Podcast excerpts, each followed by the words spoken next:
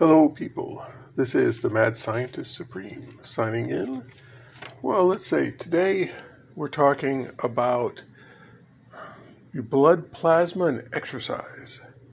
Now, this comes from Science Magazine, 29 July 2023, or 2022 rather, page 485. Now, exercise boosts tumor immunity. Now, a couple of different stories related to this. I remember back, there was a mouse. They found mice, well, the ones that exercised, had more muscle strength and lived longer, that kind of stuff. And they found that with humans. We exercise, we get the benefits from it.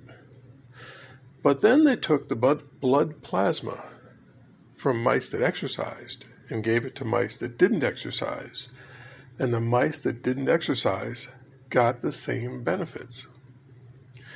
So, if we take young, healthy blood uh, plasma from people that exercise and give that to old, fat, lazy, people will not only make the people younger,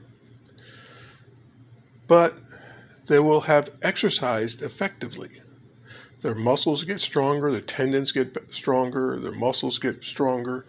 Every benefit you get from exercise, you end up getting from just the plasma from someone who exercises. And I've covered this a few times before that if you take a very young cow, let's say two to six month old cow, or two week to six months old cow, and get the blood plasma from that cow and put it in you, you'll get younger. Well, you get that cow or bull and get it on a treadmill and get it exercising. And right after it's exercised, get that plasma, put that in you and now you get the benefits of having exercised also. And if one of the one of the benefits of exercise is increasing your tumor immunity, which basically you get to fight cancer better if you exercise, well, one of the things they should be telling people with cancer is exercise. Go out, give me two hours of cardio, one in the morning, one in the evening, and exercise all day long. You know, a few push ups here, a few sit ups there. Get that cardio going and increase your immunity. Well, yeah. And if you can do that, run with it. Now, on a slightly different note, this comes from Science Focus, February 2023.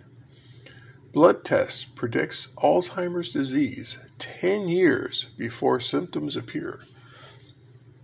Well, the tau tangles and plaque buildup in the brain that's killing brain cells on Alzheimer's people, that dying brain cells gives a chemical signature in the blood to let you know that, hey, this person's dying of Alzheimer's. And if you test the blood, long before enough cells have died to actually cause death or cause memory loss, because your memories of your first car you ever drove, those memories are not stored in just one neuron or one set of neurons.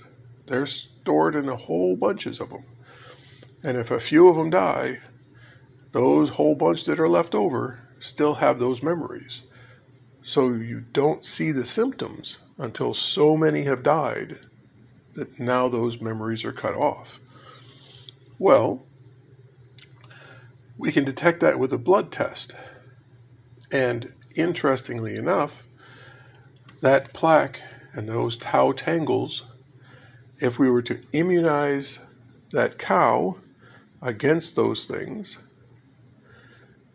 and then take the plasma and put it in you, that plasma would then have T cells in it. T cells are much smaller than your red or white blood cells. It's part of the plasma. And that plasma then would go throughout your system, and those T cells would attach to your um, tau tangles and plaque in your brain, and your immune system then could send in the white blood cells and rip out those things. So you can remove the blockages, remove the negative stuff from your brain by getting the right kind of plasma. So let's get out there and get the right kind of plasma. All the different things you can fix in humans, getting rid of plaque in your heart, getting rid of plaque in your brain, letting your kidneys relax a little bit by having your plasma filtered by the kidneys of a cow or a pig, we can make life so much better.